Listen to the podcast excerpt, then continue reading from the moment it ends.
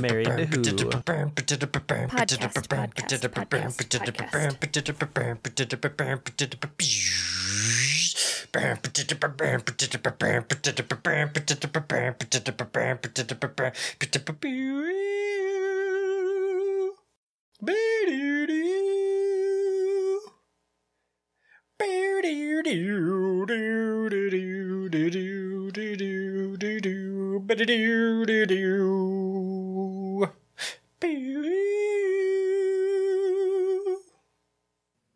Welcome to Married to Who, a podcast where a couple of couples watch Doctor Who for the very first time. My name's Jake. With me are Cody, Sam, Jill, Alex, and producer Terry. This week we're here to talk about Fugitive of the Judoon, written by Vinay Patel and Chris Chibnall, directed by Nida Manzoor, aired January 26th, 2020. Jill, Yes. uh, what'd you think of this one? Phenomenal. Cody, This episode's pretty good. Sam, It was really good. I enjoyed it. Terry, It was very fun to watch. Alex. How is no one like losing their shit off this right, right now? Like, this was Don't don't great. ruin this for me, Alex. This was a great episode. Don't don't Amazing. no. Yeah, hey Jake, what uh what's the next thing we're gonna talk about? Um, horror movies. Ooh. Ooh. What'd you think of this episode though? Obviously. Uh, it's fine. Like, it's not one I really bother on. Bother rewatching. Like, the reveals are really good. It's fun to see Jack. It's the Doctor stuff is fun, but like the episode itself is kind of a nothing and it's kind of a mess. I was starting to think if we watched the right episode, but yeah, okay. Did so, we? so you guys just don't enjoy an awesome episode. All right. what well, I think he kinda nailed it on the head. I don't remember any of the episode, but I fucking remember John Barrowman. yeah. Do you remember the Judoon? Do you remember Oh, the what's her Jado- oh, face? The Ruth Judoon as the second? Doctor? Nobo Do you remember the second doctor? Nobo doctor? Fro No Yo Yeah, why? What? Also Story arc, What? man. Yeah, this this was amazing. the week before it came out, they like the Doctor Who um PR team put out or the press team put out a big surprise in this episode so that when you see Jack like 15 minutes into it, you're like, "Oh shit, that's so fucking cool." And you think that's the surprise, and then oh, there's a whole nother doctor, and this is a multi-doctor episode. But is it? Is it? Who knows? it is. There Yeah, obviously. There's some real wonky Yeah. shit going on because now they have to dig into previous canon and we're we're just kind of like we're going to jam this doctor in here. Actually, I I'm just going to take a guess here and there's just going to be a separate dimensional doctor. Completely different time stream, completely different dimension. like a different universe. not really yeah, not canon, the Marvel cop out. if I may, Chris Chibnall came out right after this episode aired and said, This is the Doctor, not a different dimension, not an alternate universe. This is the Doctor. Oh. Then I hope Chibnall's got some crafty writing because I'm sure there's some Doctor Who historians that are like, uh, one, this has been done before, Chibnall, thank you. And two, What's been done before? uh, just cramming in a doctor where nobody saw a doctor. Yes, which is why it's weird. I mean, we'll talk more about this later, but yeah, the War Doctor. That's the other time it happened. Yep. Come on, Chibnall. Come on.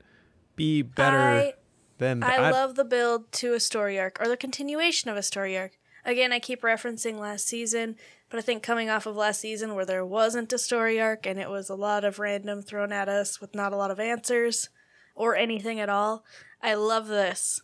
Yeah. Like getting back to something that's going to have continuation and like reveal things and teach us Any more about the Jill? doctor.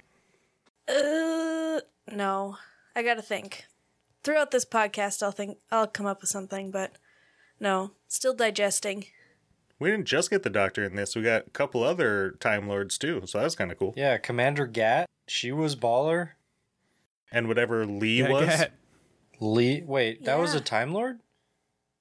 No, he said well, he had was the same training as Gat, or Gat said it to him. he was her protector. Oh. So isn't that just a companion? I thought he was a companion. Well, but- she did say a companion So to the did I. very end. And Faithful companion, which is a phrase often used. yeah. But uh yeah, I thought too, even while watching this, I was like, so is like obviously he's like her companion and he's human because he's scanned as human. But then Gat says Bioshield. Yeah, Gat said we went to the same training together. And then they do, yeah, frequently use the bioshield thing, hmm. even though Ruth Doctor used the chameleon arch, Interesting. which we've seen before in Cody's favorite episode. yeah, I, I, I love that pullback. We've also seen humans become time travelers, though, Clara. Well, yeah, but she's not a Time Lord. Do we know he's a time lord, though? Just because. Well, we know he's It's- Gallifreyan. Just like Commander Gat, they don't say, or I think they do eventually say Time Lord, but at first they say Gallifreyan. Question. crazy. Go. Hold up. Sam, He can ask a question, I suppose. Oh, good. For It's the now. first time he's ever done it in the first 45 minutes of an episode. I'm just trying to remember what was inside the silver box. a Medal of Valor for Lee. Oh, that's right. Okay. All right. Yeah, because my brain was just thinking of how in Family of Blood, like if it was the same thing for Ruth with the lighthouse thing, that all of her memories and stuff like that were inside, like the pocket watch. Or yeah, the, it is the same, but it wasn't the metal. It was like the fire escape or the fire alarm in the lighthouse. Right. Okay. how creepy is Lee though when the doctor gets chameleon arched and now the doctor has married Lee? Oh, yeah. They got down. Lee straight up walked in and just like chameleon rohypnol the doctor. Yeah, Martha really screwed up. She should have been like, "You and I are married." Things are a bit fuzzy, but promise. when I snap my fingers. Uh yeah, let's talk about Ruth Doctor then, which is what she's commonly called by the fandom or fugitive doctor. Um I think she's fucking awesome. Doctor, yeah, the way she I don't know who the actress is. Jo Martin. The way she portrays that doctor is fucking sweet. Yeah. I, I feel like that's the flavor of doctor that I want. And I think we kind of touched on that, or Jill especially touched on that in one of the previous episodes, where it's like, or, or may, maybe not. It's all the mannerisms that we see from like some of the more the, the masculine doctors, the ma- the male doctors that are like kind of forceful in their ambitions and getting things done and, and solving problems. Whereas Jodie Whittaker is really this is a flat structure, whereas like all the male doctors were like, This is fucking hierarchical, you're dumb, uh, this is what we're gonna do. Uh and that's that's kind of where this um Ruth doctor kind of fits is just a savvy powerhouse of a doctor yeah. that dresses and and go ahead and carry this Terry dresses so fucking well. Oh god, yeah. Her coat and shirt combo just Oh man, so good. So freaking good. And I love the little banter that her and Jodie had of just like I'm not all rainbows and pants up to here. It was just like, oh my god, just the bickering between the two was great. Yes, thank you. And, and don't get me wrong, uh, Jodie Whittaker is a fantastic doctor. Um, but there's there's a tier of doctors, and I like Ruth Doctor a bit I think we already know more about Ruth Doctor than we do about Jodie after a season and a half. right? Also, the That's a good companions, point. the companions pointing out like sometimes you're really mad and sometimes you're really happy. Really bothered me. Like yeah, with the Jodie Doctor, that is. Like if the companions have to say it, that means we haven't seen it. then the companions were like, "Well, what's this?" And Jodie's like, "It's." Uh, and she's like, "You always ask me all these questions." It's like, then why haven't we seen any questions? It's like they're just covering in in that conversation all of the things they haven't actually showed us as viewers. I And actually hated do that. really like that line because I think it the point of it is to show like how she is getting darker because they ask why can't we go to Gallifrey and she says because you ask too many questions. And that that was like a go fuck yourself line and I thought it was awesome. Of course they ask questions. Yeah. It's their job. Well, the team finally realized they don't know shit. And she just drops them off when she's gonna go do important things.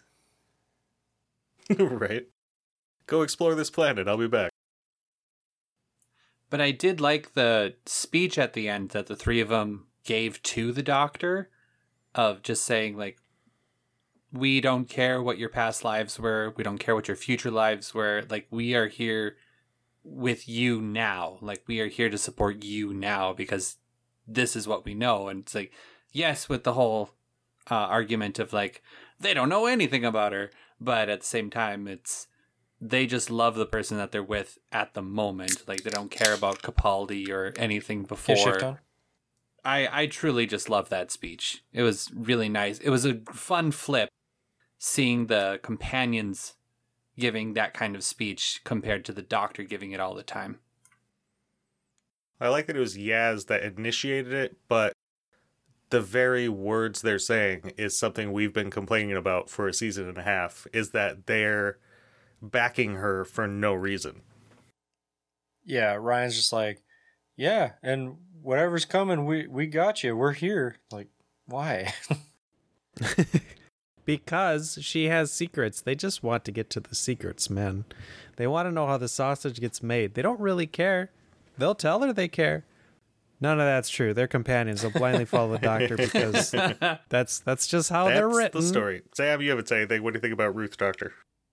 She was interesting. I'm still hesitant. I want to see more. Like, there's got to be. Is this like a. It's not a two parter, but there's got to be more to it. I just. I need to know more. If this is all, I'm going to be very upset. well, the story's not done. Like, there's more Doctor Who that hasn't aired yet.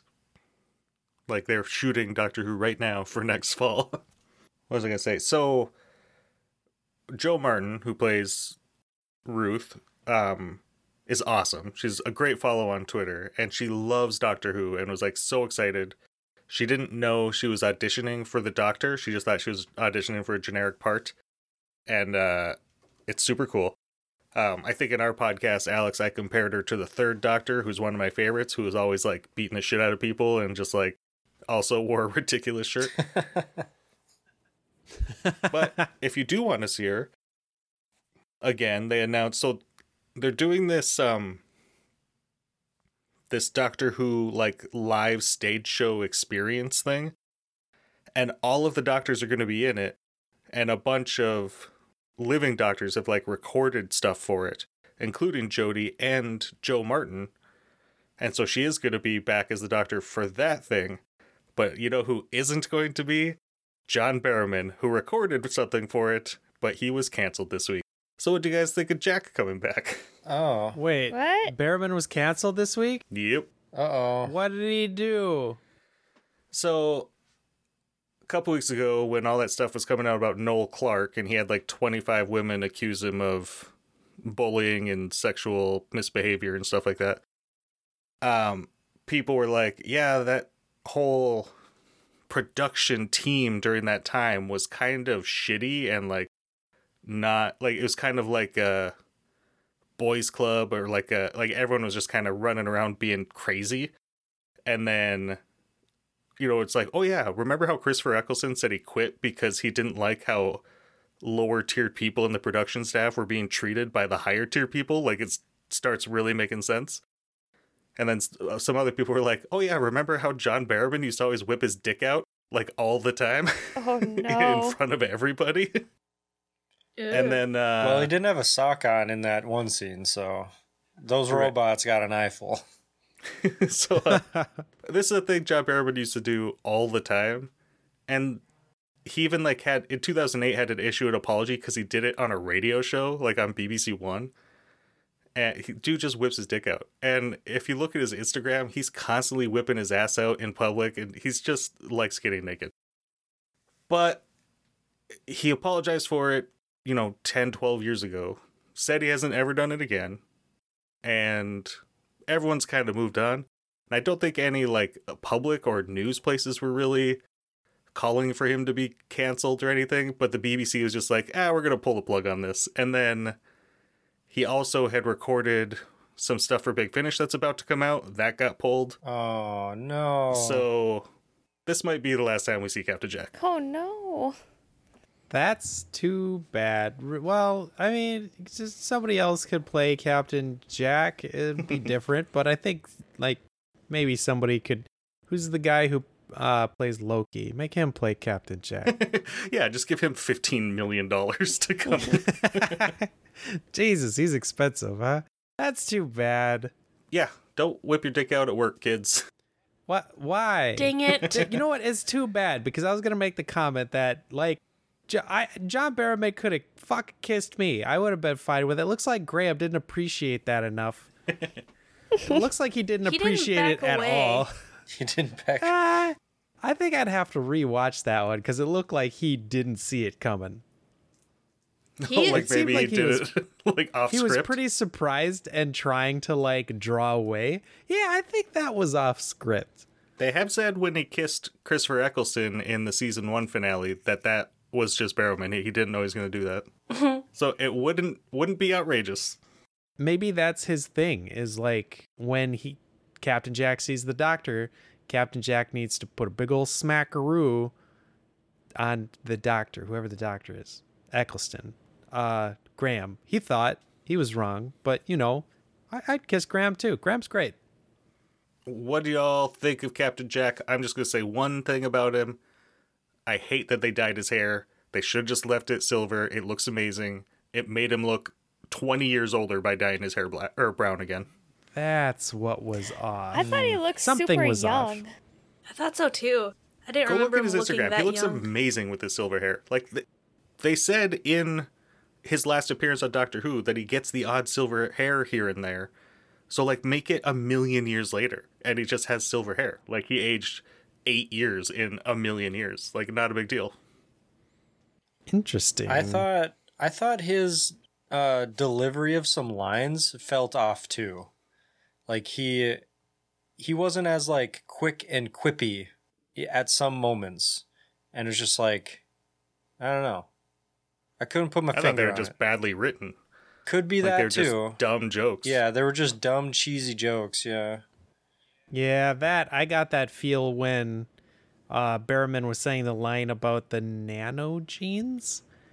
And he just like he had to say this undeliverable line about how he was dying to nano genes. Right. And come on, Chibnall. Just because there were nano genes in his first story doesn't mean you have to cram them in for no fucking reason. you can have any reason for him to have to hurry up and leave. How about the spaceships that are shooting at him?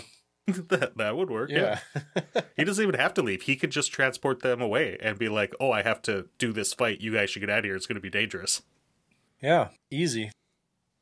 But still, I when I first saw it and I heard his voice, I was like, uh, that sounds familiar. And then the second time he said something, I was like, no fucking way. I was so excited. I was watching it with Terry today. He kind of opened his mouth in a little bit of a smile. that was about it. Uh, Jill didn't see it coming at all. Nope. I didn't see it coming either. And Cody like knew immediately. Oh, so you didn't know until like he popped up? Yeah. Oh yeah, no, I was able to recognize his voice on the comms. Like this Barrowman. He's got a pretty recognizable voice, I think. Yeah. Yeah. When I watched it with you, it definitely was like, oh, yep, yep, that's definitely him. Yeah, it's always a little jarring when you hear an American and or an American accent. Yeah, it's that it's like, oh shit, I know who that is. It's exciting. Jack's great. He's so high energy and just fun as fuck. Plus, he's invincible. but like that type of character is phenom. You know, it feels what makes Captain Jack so cool, but me just so not cool. Or or am I the only one who thinks me is just kind of bland? Oh, like the Uh, character me. The character. There's I so was going to say, like, different. wait, are we Oh. talking about Cody? I kind of like the idea of like a character like Jack who's more still and like more sinister. Whereas Jack, like you always know what Jack's thinking. Actually, if we ever watch Torchwood, we'll get to see all kinds of different sides of Jack. Oh, this legit made me want to watch Torchwood. Oh, like shit. immediately, because God, just the smile, the Barrowman smile. Ha. Oh, and guaranteed you'll get to see his ass in it. Oh yeah. nice. All right. You you dang near get to see dong hanging. Like it's Oh, why are we It's- watching? it's there's there's some spicy se- uh, scenes in Torchwood. Oh, yeah. Sam and I watch a lot of Westworld, so there's dong galore. Tongue galore. Oh, The new town. I used to summer there. I'm pretty sure our lake home is down past dong galore. It's just it's just full of uh, just like six foot five hot Brazilians jacked out of their minds, just naked. That's right. That's just Brazil. it's right next to the Lone Goat Resort, I believe. no, the Lone Goat Resort has property in Dongalore. Oh, Yeah, that's yeah, how it works. yeah. yeah. Anyway, Anyway, uh, if I could just do a quick throwback to Ruth, did anyone else uh, think of River when you were watching her? No. No. I was getting River when she was actual doctor mode and like she had the gun and she was like doing all Well, of the like, yeah. quiet The- and, like all of her If we're talking Ruth versus Ruth Doctor, yes, that's like completely different character. And the actress is amazing for being able to have such a drastic change and just be awesome in both roles. It was Mhm. super cool. first time I watched it, I was thinking it was the Master. Jill said that a few times. Mm-hmm. Yeah. Being as we already had the Master introduced, this could be a future or past Master, or we could be like, you know, heading towards a multi Master story again.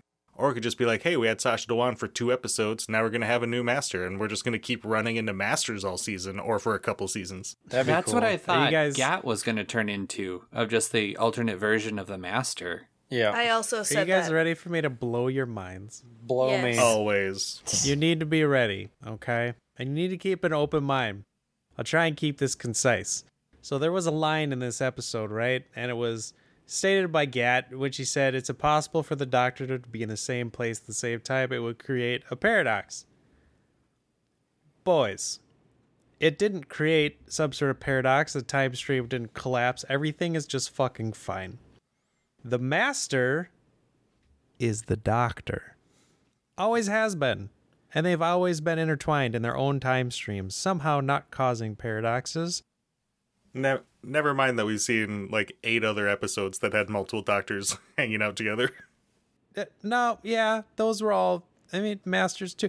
The master is just at one point some sort of offset, uh, the tangential regeneration of the doctor through, like, say, perhaps a hand that regenerated or something of the like. Could be. You wouldn't be the first person to posit that theory. So the Judoon are back. That was fun. Yeah. Yep, Bodo Frodo no go Frodo. Cody Frodo. hates the Judoon. Here, Fuck the Judoon. That's they're they're so cool. The the robot faces that they use, amazing. Yeah. Yeah, what they, they- do they to looked great in make this the one. Judoon Yeah. They look so are good. cool. The scene Actually, even the backstory of the Judoon is like really cool. the scene of the horn being ripped off was awful. Yeah. Oh, Sam, that is so good. Yeah, I I totally forgot about the horn ripping, and when it happened, Yeah. I, I went, "Oh God!" The ripping Yeah, and when, the when. Ruth rips it off, there's like a guttural response, Yeah. even though That- you that know they're the bad huge. guy. yeah. Jill was thinking that the master was involved somehow, and it kind of was set up with the line from the doctor saying, "Well, maybe he escaped, and I can keep looking for him somehow," and that would make sense then. That this would like someone would then want to bounty hunt the master. Well, I don't know why she says maybe he escaped when at the end of that episode she has a conversation with him on the hologram. So he clearly like got back to his TARDIS. Oh, I thought that was pre-recorded or like pre. No, they talk to each other. Yeah, I know, but like the TARDIS doesn't it have like smart holograms where you can like put a consciousness there and have a conversation where you're not actually there. Yeah. That's what I no, thought those too. were pre-recorded. Oh, The only time that ever happened was Eccleston's last story, and that was pre-recorded. It Hmm. does have an interface where it was like little Amelia, but it wasn't really her. all right. Well, I guess y- if that's the logic, then yeah, he got back to civilization. Or you know, it's a time machine. It was somewhere in between the when he first told her Gallifrey was destroyed and before he got sucked into the uh, other universe of the what are those things called? Anyone remember? Anyway, so the Jaduna. I love them. They're super cool. Just being the the bounty hunter, like dog the bounty hunters of of the universe, is great. I don't think they're bounty hunters. That seems too They're mercenaries. chaotic. Different. They seem No, they were looking for their bounty. What do you mean? They're con- they have they're contracted. their contract. Yeah, they're contracted to to find someone. Like that's a bounty hunter. are they not just like the well, okay. Yeah. For some reason I think that what was the Black Order or something? They were just That they, they were were- just hired by them. So they're yeah, I guess in that instance they're mercenaries. So they're just hireable forces. They that yeah, they contract on and they have like a very strict set of rules. It seemed like that they need to follow. Like they're a bureaucracy. They're a bounty hunter bureaucracy. Yeah. But you can like throw random ass rules at them and be like, "So you don't know the rule, you better you better back down." and they are under the like control of the imperial uh god damn it what the hell were they called Shadow Proclamation. imperators not not Im- the shadow that's what i was talking The about before imperators? the imperators What are you guys talking about? What did the doctor use the psychic paper imperial regulators That's it. so like I th- I'm being nitpicky, and this should all be cut out because it's boring and dumb. But like bounty hunters don't have some dude behind him that's like, nah, you didn't follow code B section C underneath regular. No, these are So the way that I see it is I there mean, real life bounty hunters still follow the law. Yeah. you you you. They follow some laws. like Okay. when Yeah, a cop is do. in their face saying, "Don't break this law." Well, and you saw that with the Judoon. They were going to use an outlawed piece of machinery Yeah. to carry out their hunt. When the doctor showed up, you're like, you can't do that. Yeah, that's super true. That- they don't give. That's a what. I like You're about a 100% lot. right. Is the that they are so focused on their target that everything else is just collateral damage, and they just don't care about it. It's like, no, we need this. We are going to get this, and it's Yeah. just like you just blew up the world, but we got this. Behold our nuclear Yeah. weapon to murder the doctor. I got I got some um some like hive pride vibes too cuz when the doctor was threatening them with like you're going to rack up so many violations you'll never be hired again in the sector or whatever. Um so it it's kind of like it's almost like it, it reminded me of the Mandalorians, you know? Like they're a group of people that would take out bounties, but then like they don't want to bring dishonor upon their group of people. It was interesting. I really like the Judoon. They're cool. I wish I hope that they further expand on them in future episodes. For a bad guy that they use what seems so little, they just feel so fleshed out. But they're not even bad. They're just bros trying to live their lives, man. Also, don't take everything the doctor says literally. Like, sometimes the doctor just talks to get everyone to stop for a second. So when she's saying stuff about you'll rack up so many violations, you won't be hired in the sector, she might just be talking out of her ass. yeah, but it made them think. Like, Well, yeah, that's the whole point. Right, but if they didn't have like the "Don't bring dishonor upon my group," then they wouldn't care about that line. They would just be like, "Fuck you! I'm gonna blast this thing." You want to do a tweet? Yes. Mhm. Maybe. Convince me. Actually, we're gonna do an email. Remember emails? Oh, dang. What are we in Oh. 1999? Married to who at gmail.com. Uh, this is from James A. Courtney. He was out of internet area this week, so he sent this a few days ago. He says, Well, this was quite an episode. Surprise upon surprise, setup upon setup, in some ways that makes this episode quite hard to talk about, which we've obviously been discovering ourselves, as my feelings have changed on some things since first broadcast. Let's start by talking about the most current thing in the news John Barrowman. I don't particularly want to dwell on his previous horrible behavior on set, but when I first learned of it, I went off ever wanting him to come back.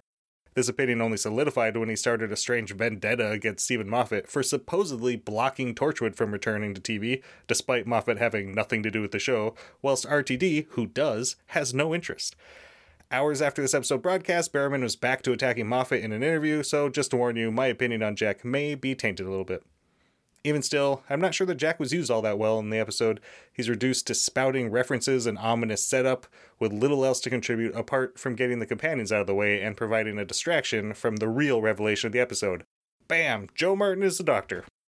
In in 10 minutes, she gave a powerhouse performance that instantly sold me on her version of the Doctor, and dare I say, maybe she's actually a better Doctor than Jodie. she still has the same scriptwriters, but won me over so much faster, delivers lines much more like past Doctors would, and just gives all her scenes much more energy than anything else in this era. Her TARDIS set is gorgeous. Why can't we have that as the main one? Yeah. It's so much more functional. nice. Jill said Jill said it's a best it's it's a better TARDIS. As soon as really we saw a flash so fit, I was like, ah, nice. oh, better TARDIS.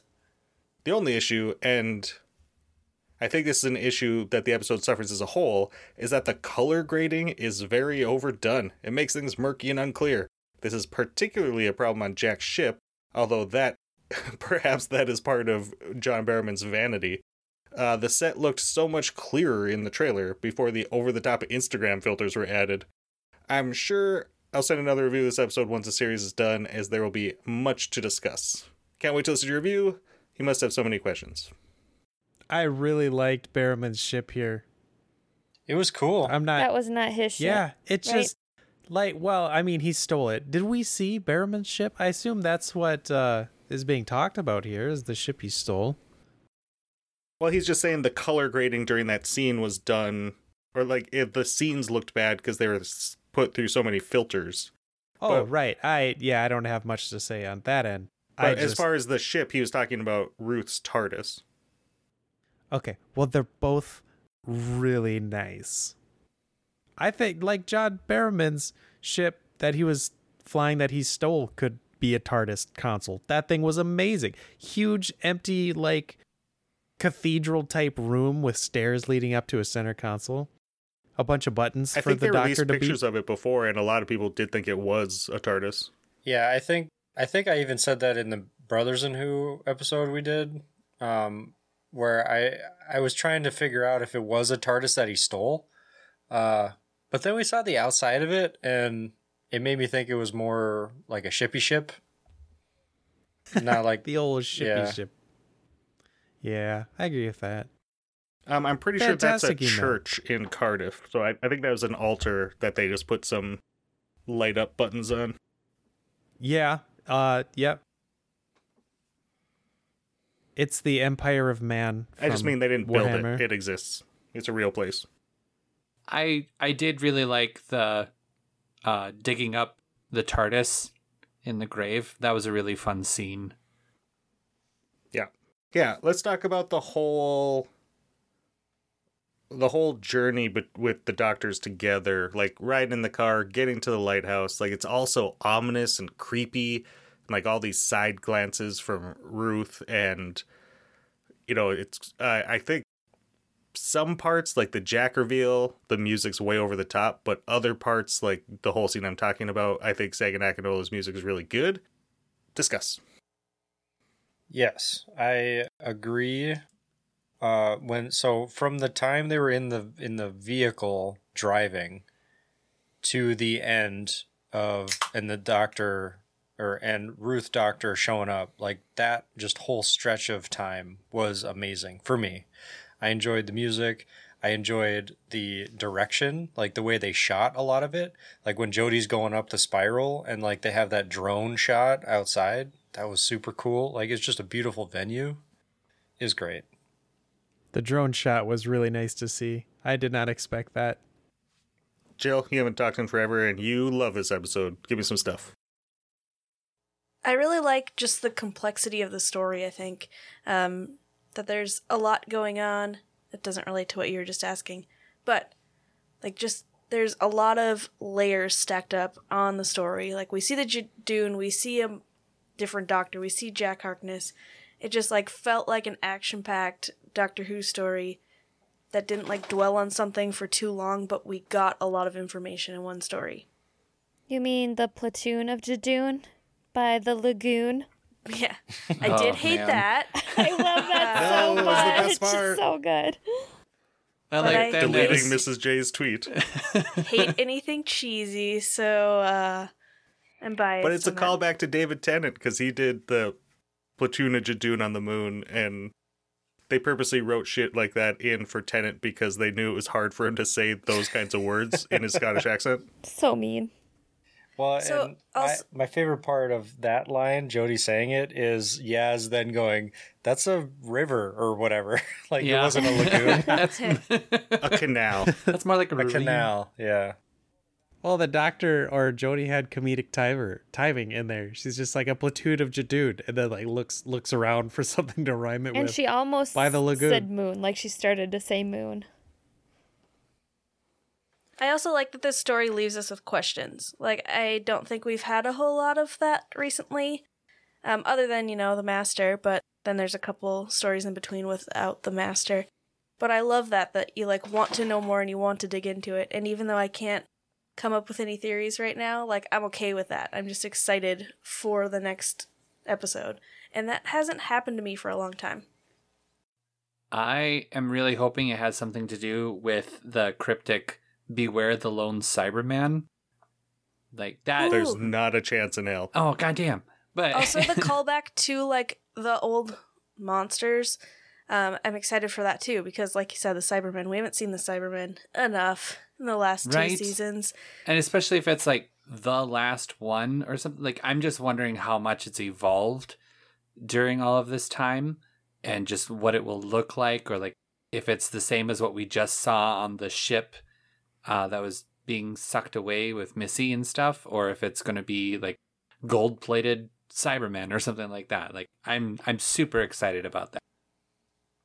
I also like i i'm trying to be open-minded to Jodie, but i just haven't been excited about her doctor and i don't think it's Jodie's fault by any means like i talked about last week um i i think it's writing and direction but i'm excited for maybe like the competition of another doctor to see what that can bring out in her character But that's frustrating too, because what the last tweet said is 10 minutes of her being the doctor. I was, yeah, I was immediately in. Mm-hmm Like, I want that doctor. So, why can't the writing and direction be as good for Jodie? Well, I think because it's 10 minutes, like I think it's easier to write something good that's only 10 minutes versus having to write something good that's how many are we on now? 20 hours? But I think they gave us like the energy and the delivery that we're looking for in a doctor right away. And they haven't given us that with Jodie at all in any of those Which 20 that's hours. that's a good point. So the uh I almost said the Rose doctor. The Ruth doctor uh like she is giving us things we've seen before, we're comfortable with. Jodie is trying to do something new, which is Yeah. great. And Jo Martin says exactly that in a lot of interviews. Like she is a big Doctor Who fan and she is taking a lot of stuff from other doctors. And even her costume, like she's literally wearing Capaldi's pants and boots. Oh, and Oh, really? Her shirt Wow. is very third Doctor. And she didn't really pick a lot of the costume, but the costume designer had been on the show since Matt Smith. And because of that, it's a tweed jacket, just like Matt Smith's jacket. And so, like, it's purposely made to be an amalgamation of all the doctors, whereas Jodie's trying to be a different doctor. And to whatever success you might think, a lot of people unfavorably say she's doing a Tennant impression. Yeah, that's a good point. I never thought of it that way. Because yeah, she is doing something we haven't seen, so that she will be a memorable doctor. She's not going to be so and so like so and so. You could make one of those minimalistic posters of just like the shirt and pants, and everybody would know what it is. Oh, yeah, I have one. Oh, hey. I don't have a problem with Jodie doing something different, or direction, or writing doing something different. But the idea is that the Doctor does carry over, and and yeah, we've seen like a new side of the Doctor with each Doctor, but it also is still the Doctor. And Jodie feels really far off from any Doctor. Like she is very far off from any Doctor we've known. But it almost makes it feel like she's not the Doctor. Yeah, she's definitely far off from doctors we know on this podcast. Um, I think just personally, I know a lot of people disagree with me that RTD and Moffat are a lot more similar than people give them credit for, and their show from series one to series 10 can be viewed as like one continuous story. And I think after that, this is meant to be a hard cut and a new show. And if you look in the past, there are vast differences between other doctors, and obviously we wouldn't know that because we're not watching Classic Who. But Chibnall, being a Classic Who guy, I mean they all are, is kind of really conscious of that. I will say to your point, Jill, I I, I agree um, that we haven't seen kind of the like the values that we've seen from other doctors in Jodie's doctor, but we also really haven't had that like groundbreaking character opening up episode like background story with Jodie's doctor. You know what I mean? Mm-hmm. We haven't. So so maybe that's part of it. Right. So to recap my thoughts on the story, I loved that it had uh, elements that we've seen in previous episodes of the excitement, of the adventure, and of hopefully just a further story development for both doctors, because there's going Yeah. to have to be, and I'm excited for that. It's fun. It's fun to have an arc episode. Yeah. Those are always the best X Files, and all the other shit was just filler, unless it was written by that one dude who's really good. I can't remember his name. All right, let's do some more tweets. We're already an hour into this bullshit. Yeah. Yeah, yeah. Tweet me, daddy. Uh, well, speaking of Mrs. McCrimmon, she says contains one of the most shocking, adrenaline-inducing couple of minutes in the show's history, and the greatest line delivery and reference in the show ever. Oh. You and your platoon of Judoon near the that lagoon. I love it. It's a great line. And then uh the My Adventures in Space and Time podcast, so I'm guessing this is Siobhan. Nope. Sinead, who is the host of that podcast, says watched it on my phone on a bus. I was out when it aired and a friend told me to stay off social media and watch it ASAP and audibly gasped in shock throughout to the confusion of other passengers. Interested to see what your reactions will be. Uh, check out the My Adventure in Space and Time podcast. Uh, Sinead has various friends on as she goes through her very first journey through classic Who. She's already a Who fan, but hasn't watched classic before. And uh, it's really good. Check it out. Nice. I think this would be a hard episode to watch in a bus like that. like you'd, I would be very audible. Yeah, You're always audible. true. He lies. He would just point to the screen over and over and over again, just pause it just and go to to, make someone. sure Are you seeing this? that you can't look away from the screen No, ever. I'm, I'm just pointing at the screen for you, Jill. I don't That- do that's that what for- she's saying. Yeah, I she don't, knows. That's Yeah, Yeah. Mm-hmm. but I wouldn't do you're that for me. Explaining the joke. No, I wouldn't do that for me. You do that to everyone around you. Passion fruit inside a jar candle at b underscore bird underscore moss says very, very, very good. My second favorite episode of Whittaker's run. My favorite is soon though. Even if you thought you figured out the twist, it still goes one step further, and Jo Martin is so badass, I will never shut up about her to anyone. Never do. Whittaker's run, huh? It, it's over. They're filming right now with Jodie Whittaker. You don't know. So so Maybe I she's do. Just can see visiting pictures. the set. in her favorite episode of Whittaker so far. Yeah. Nick Forrest Focus at Jury of underscore one says lots and lots of fun. This is a difficult episode to talk about without spoiling certain arcs going forward. Um, it does suffer on rewatch from being basically all set up, but it's always exciting, especially the reveals of Jack, Doctor Ruth. I'm gonna skip that. Um, Oh no. I love how this episode so completely misdirects by initially seeming to be just another campy romp with the Judoon before swerving so intensely into lore and arc building. I'm looking forward to hearing everyone's theories on what Jack was talking about, and I'm going to skip that too. Ooh, Cody has a theory. Yeah, what what do you guys think about what Jack was talking about? Uh, he's talking about the lone Cyberman. Yeah, it's Pinkman. Like, don't fucking Pink. even talk to me. Oh, Jesse Is it just Pinkman Pink? coming What's his over last name? from Pink? Breaking Okay, Bad. yeah, Pink. It's Mr. Pink. so you're thinking Mr. Pink is going to be the, the lone side? Is he is he looking for Clara? Is that is No, that what he wants? Yeah, perpetually. He's just going to grab her. Where's Rachel? Where's where is she? There's gotta be more with Lee. That's No, my he's dead. He's dead. I want, What? I want They more shot him. of So All Ears Larry or whatever his name was.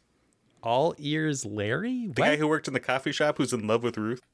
oh, Who also Yeah. that dude was low key super right, and yeah, very dead. Yeah, super dead. also had a huge file on her husband. Like, that's real creepy. Yeah. Why did he know though that Lee was creepy but not Ruth?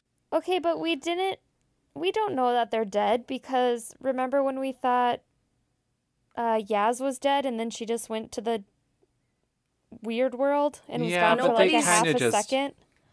Remember when we thought Rose was dead and she just got teleported? No one's Remember ever when we thought uh, Missy was dead and she just got teleported? Like three times. Like Remember when we thought Clara was dead? She just got teleported? I, I think there's a theme here. Yeah, but they all died still. Oh, not then. Eventually. Everyone dies eventually. Okay, guys. It's time for Ollie's um, pictures of his notes that he sent me.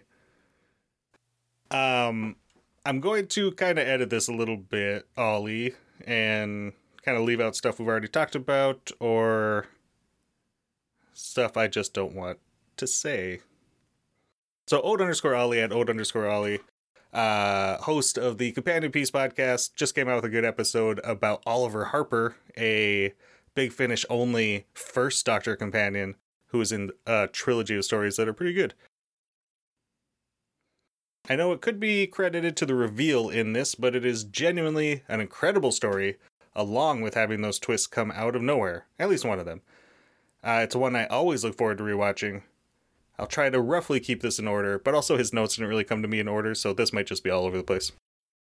Uh, the doctor actually talking to the fam about her problems is nice, and Jodie plays the grumpy, begrudging doctor so well, really making a marked difference uh, to the bubbly 13th Doctor from season 11. You can see the depth of the Doctor's concern and desperation to find the Master and the answers to everything he hinted at, and then slight subtle anger and frustration at being interrupted. Uh, the contrast between the Doctor at the start of the story and the end is incredible. The anger and desperation is replaced with devastated confusion, and in the scene of 13 meeting the fam after leaving Ruth, she looks so distraught, and Jodie's performance just shines. Um, starting the story with comedy and lightness really wrongfoots the audience and gives such a contrast to the violence and revelations that come later. Uh, Neil Stuke plays Lee so cleverly, giving the audience enough to suspect him without being too obviously a distraction. He plays the normal Lee scene so well, only letting that drop when Gat arrives. And that confrontation is brilliant too, giving so many hints without actually giving us any proper answers. Oops, I just lost it. Uh, Gat is an excellent antagonist for the story, giving an understandable villain who nevertheless seems so threatening and intimidating towards both doctors. Uh, her scene with Lee lets her show both sympathy and malice, giving us the real the realization of her relationship with Lee and makes us suspect Ruth. The reveal of Jack returning was so obvious from Barrowman's Twitter, but even so, it's always incredible when Jack's in an episode and watching it with, gotta go to a new picture. And watching it with someone who didn't know is brilliant, not if that person's Terry.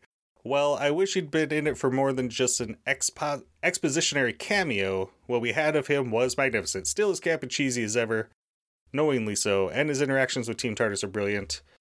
Uh, the exposition he does give is so intriguing that you can forgive that it's all we get from him. The Alliance and the Cybermen having an empire are concepts concepts we haven't encountered yet, and they're so interesting. And the lone and the lone Cyberman is instantly so intriguing.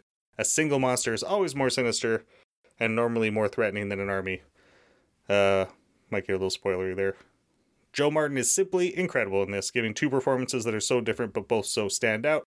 Ruth has doctory moments, and yet nothing is too obvious, so you could see it on rewatch, but not at the time. She's played as ordinary in the best way, seems like a pseudo companion, and has so many of their qualities. Even when, even when she's scared, you can see the fear, but her bravery and determination too. And the sudden switch during her battle with the Judoon is incredible, giving us an action set piece that Who doesn't do very often. And the fugitive doctor is incredible as well. A complete surprise and one I was instantly so excited by. To be honest, when I saw the Chameleon Arch and the TARDIS, I thought it was going to be the Master. Hey, me too. Thinking that would be the most audacious thing Chibnall could do. So this completely floored me. Jo Martin's Doctor is a completely new side to the character, brusque and stern, but with depth and gentility too, giving us a glimpse at a Doctor who isn't afraid to lean towards violence and manipulation while still trying to be diplomatic. Trying to convince Gat to not use the gun seemed to echo the Seventh Doctor to me, and the more brute force of threatening the Judoon into leaving really seemed to distinguish her as different to the rest of the Doctors we've seen. and I would be curious about Tatter's thoughts on the fugitive Doctor's costume too. That will always be funny. he asked me when I was on his podcast last week if he could call Terry Tatters. thanks, thanks. You're like, You must, always. in fact. Yep, I said it's mandatory. Uh, Jodie's That or, magnificent. that or the goat. Yeah, the the lone goat that hasn't come out yet, but the the lone goat. Jodie's just magnificent in this too. The way she shows the doctor's reaction to all that happens is brilliant. Her la- her reaction to Ruth and the compassion you can feel from her uh, for someone who doesn't know who she is or why things are happening is wonderful. And ending the episode in a with a lead into the next story is such a good idea, leaving the audience with so many questions but not dwelling on them. Instead, we're propelled. Instead, we're propelled into what's to come next. Though those questions are still hanging there. So excited to hear what you all think. It's one of my favorites of Jodie's run, and I'm curious how you'll have taken it, as it has been divisive, but I'm hoping you all like it. You have some great stories to come, so I'm looking forward to you getting there. Only six more to go. Only. Wow. Then we start Schitt's Creek. I did like what they said about um, the doctor, uh, Ruth doctor, um, like having the gun, but then not using it to like shoot, and uh, and using it as a form of intimidation. But then even the doc, like Jodie's doctor, is just like the doctor never uses weapons. She's like, shut up, they don't know that. like, oh, that that's just so good. All right. Anyone have anything they want to talk about before we move on to our segments? Uh, let me check the quick notes here. Nope. If you didn't know, you don't care. Alex, please give me that fun facts theme song. Beepy beep doo, fun facts, fun fun facts. when in that scene you're talking about where like she's like oh the doctor doesn't carry guns. She's like i know. My favorite line of the whole thing is when ruth doctor goes is there a word for how dumb you are? And she goes doctor. Yeah. and here's a fun one that might be hard to explain. So it's ruth's birthday in this story. She's 44 this episode aired 44 years and two days from the brain of morbius which is the last doctor who story that insinuated that there were other versions of the Doctor that we hadn't yet seen on TV. That's really confusing. Yeah, so in that story, Brain of Morbius, um, someone hooks the Doctor up to a machine, and there's like a screen, and it starts showing all the past actors to have played the Doctor. At which, po- at this point, there were four, and then it keeps going, and it just shows a whole bunch of other dudes, and they just like took pictures of the crew and like put them on there, and just to kind of insinuate that the Doctor had had a lot of faces. and it's always been like a struggle for fandom to kind of place that because it was obviously like retconned out with the whole like 13 regenerations or whatever. Um, the lighthouse was West Usk Lighthouse. It's a bed and breakfast that has featured a Dalek in the entryway and a TARDIS change room since 2012, long Oh. before it was used as a, a set for Doctor Who. Do they have internet? Because I would go stay there. Alex wants to live in a lighthouse now. Ah, it looks so cool. Wouldn't it be? I think it would just be nice, except for the obvious horrifying hurricane from time to time. But it seems just peaceful and far from society, Where were they on the world? with constant crashing water. Europe. Well, that's the thing they is don't there they don't was get no water. there. Well, that too. There has to was be just water if there's a lighthouse. It was just low tide. No, because it was uh, out of commission lighthouse. But the point Yeah, of but a it wouldn't have lighthouse been built to have there if there wasn't water. Yeah, that's. A good I don't know. I just really like the shot of when they did the landscape thing, and it, you saw just tiny little puddles everywhere. Like visually, it was really fun to see. It's in Newport. They don't get It has hurricanes. four and a half stars on out of 70 reviews on Google. Seventy. That's good. They had to have way more people than seventy. All right, we're going tomorrow. Yeah. Book it, Jill. Tomorrow. Book it. soon as the world opens. Hold on, I'm on their website. Oh, it must be near Wales because they have a bunch of uh Welsh stuff. oh, now they have a TARDIS on the top. Oh, they even have like a fourth Doctor bedspread. We're definitely going here. Yeah, but do they have Wi-Fi? they have a hot tub. You don't need Wi-Fi on vacation. worth it. You're fine. hot tub. Yeah, you do. You For need? Wi-Fi on vacation so you can watch Netflix while you go to bed. They have a fucking TARDIS, man. You mean TikToks? You never Yeah. watch Netflix while you go to bed. What do TikTok's you, the what do you Netflix. think I do here before I go to bed? I'm watching like YouTube and Netflix. Does that count? Yeah. Alex, give me that MVP theme song. Oh, I, Terry's got something to say. MVP. no, it's fine. Terry, who's your MVP? I am giving my MVP to Jo Martin. No shit. I know. I really wanted to. Okay. Dr. Ruth. Cody. Uh, oh god, like I want it to be Barrowman, but Ruth is so good. Barrowman. Nice. Jill.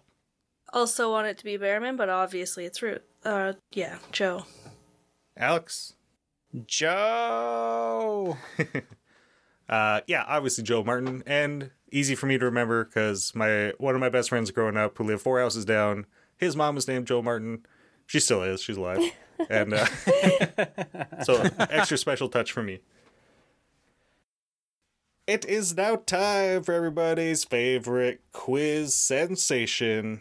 The Doctor Who pub quiz, in which these five people will break up into three teams of two or less to have a competition of pub quiz style. Your first question. Now, they're going to be a little harder this week. I got some shit when I was on the Companion Piece podcast about how fucking easy our quiz is. Harder? Are No, you they kidding did it me? here last week. Dear week. companion piece.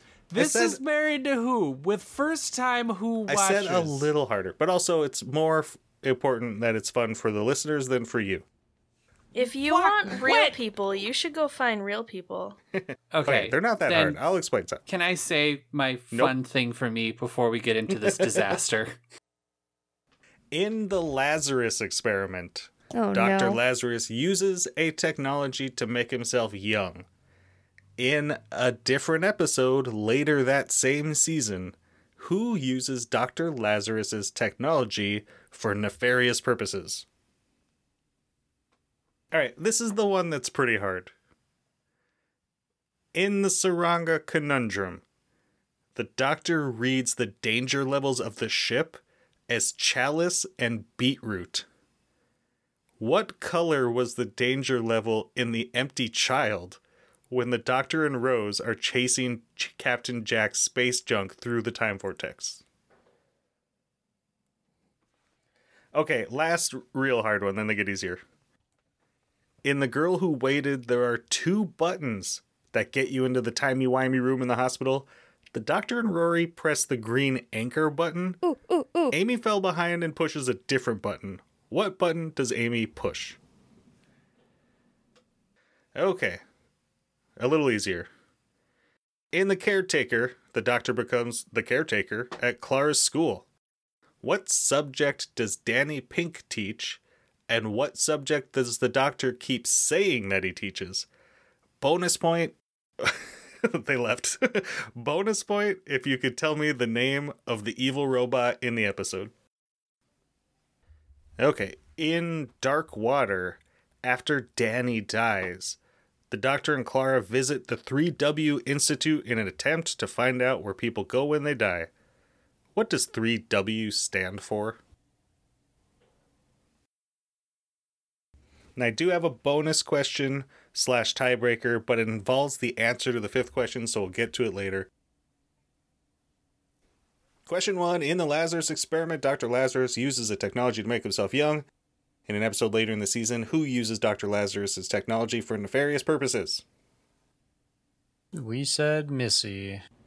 The master. It's the Master. Nice. Hmm. It's season three, so it's definitely not Missy, but Missy is the Master. What do you guys think? I, I was thinking, like, I was imagining Capaldi and Clara, so I couldn't think of who was actually, like, the era, so don't worry about it. He uses it to make the Doctor old. Oh. And make him little Dobby Doctor. Oh yeah, ah. I remember I remember that now.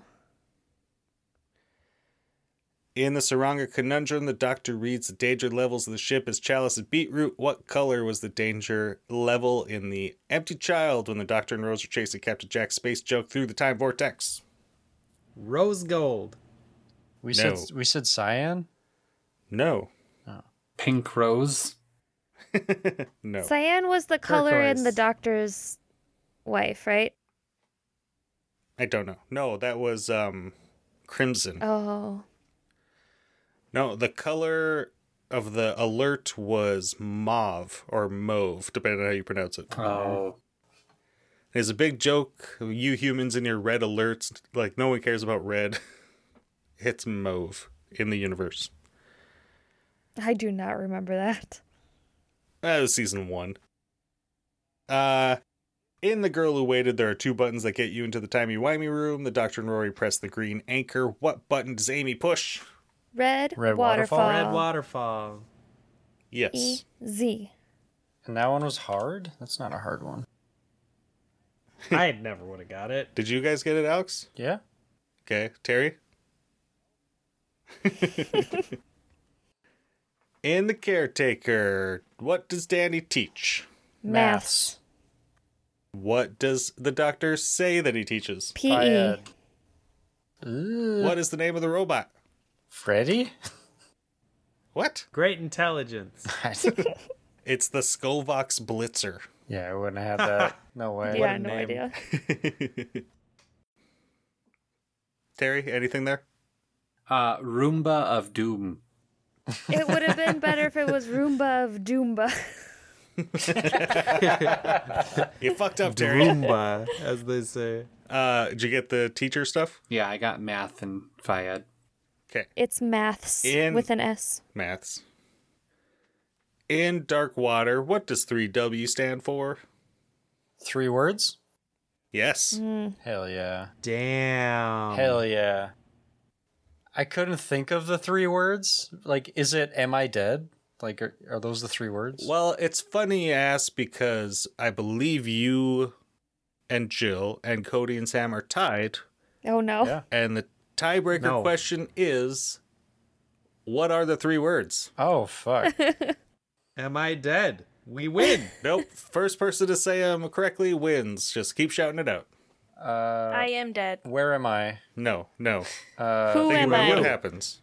No. Who are you? Oh, I. Why? I am cold. Am I am here. cold. no, but you're on the right Ooh, track. I feel pain. Ooh. Closer. Ooh. Please kill me. They're already dead. what, I am dead. What is the most painful thing that they could experience? Oh, do uh, do not cremate. That's four, or it's close. It's two of those words. do not. Do. Do not, do not cremate uh, what if you made do and not into one Don't word? Cremate Don't me. cremate me. Yay! Yeah. Oh, Sam was the winner. I never ever would have gotten that. that is not. Jeez. I think that's all, um, Alex.